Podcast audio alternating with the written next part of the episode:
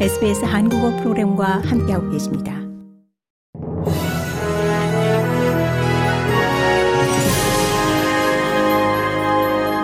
(2023년 1월 6일) 금요일 저녁에 SBS 한국어 간추린 주요 뉴스입니다.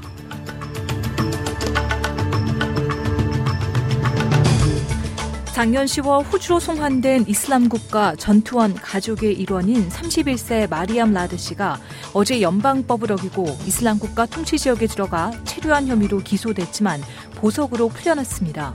법정에서 라드 씨는 자신과 가족이 외상 후 스트레스 장애를 앓고 있다고 주장해 보석을 허가받았습니다.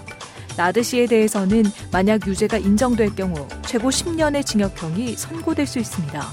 연방 야당인 노동당은 이미 여성과 아이들을 귀환시킬 때 일어날 수 있는 위험에 대해 경고해왔다고 강조했습니다. 하지만 짐 자머스 연방 재무장관은 ABC 방송에 출연, 라드 씨가 호주로 귀국한 이후 지역사회에 그 어떤 위협도 되지 않는다는 점을 적극 부각시켰습니다. 최악의 홍수 사태를 겪고 있는 서호주주에서 원주민 공동체가 문화적으로 부적절한 방법으로 여기저기 이동되고 있다는 주장에 대해 서호주주 응급서비스 장관이 구조대원들의 노력을 옹호했습니다. 서호주주에서는 100년에 한 번 일어나는 홍수로 큰 피해를 입은 피치로이 크로싱의 수위가 약간 진정되자 더 많은 사람들을 킴벌리 지역에서 대피시키기 위해 속도를 내고 있습니다. 스티븐 도우슨 서호주주 응급서비스 장관은 이동이 불가피한 지역민에 대해서는 민감한 방식으로 문화적으로 적절한 곳에 이동시키기 위해 매우 의식적으로 행동하고 있다라며 또한 서호주 원주민 통역 서비스와 공조해 정부의 메시지를 전달하기 위해 노력하고 있는데 이 지역의 많은 사람들은 영어가 제3, 제4의 언어로 사용되고 있기 때문이라고 설명했습니다.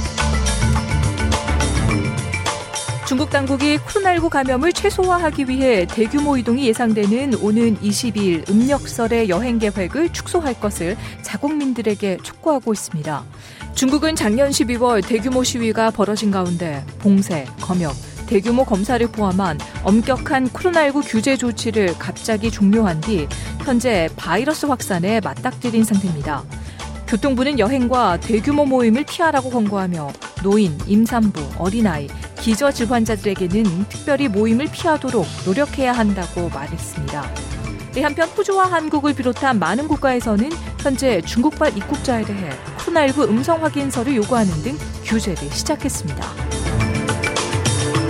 미국의 조 바이든 대통령이 호주와 영국, 미국 간의 3자 안보 협정인 오커스 협정에 대해 잠재적으로 미국의 안보를 위협할 것이라는 두 명의 상원 의원들로부터 경고를 받았던 것으로 알려졌습니다. 지난달 누출된 편지에서 상원의 군사위원회 위원장인 민주당의 잭 리드 의원과 당시 해당 위원회의 최고 공화당 의원이었던 제임스 인호프 의원은 이와 같은 불안을 설명했습니다. 이 두 사람은 바이든 대통령에게 미 해군이 요구 사항을 충족하기 전에는 버지니아급 잠수함을 호주에 팔거나 기술을 이전하는 그 어떤 계획에도 반대한다며 그렇지 않다면 미국의 잠수함 산업이 큰 위험에 처할 것이라고 강조했던 것으로 드러났습니다. 북한 무인기가 용산 일대 비행 금지 구역을 침범했던 사실이 뒤늦게 밝혀지면서 정치권 공방에도 다시 불이 붙는 모습입니다. 국민의힘은 앞서 북한 무인기의 비행 금지 구역 침범 의혹을 제기했던 민주당 김병주 의원을 향해 어떻게 군보다 먼저 알았느냐라며 일제히 공세를 펼쳤습니다. 김병주 의원은 지도를 조금만 아는 서울 시민이라면 누구나 제기할 수 있는 기초 상식이라면서 만약 북한에서 온 정보가 있을 정도로 북한과 소통이 된다면 지금 도발하지 말고 비핵화하라고 요구할 것이라고 반박했습니다. 이상 2023년 1월 6일 금요일 저녁에 SBS 한국어 간추린 주요 뉴스였습니다. 뉴스의 나혜인이었습니다.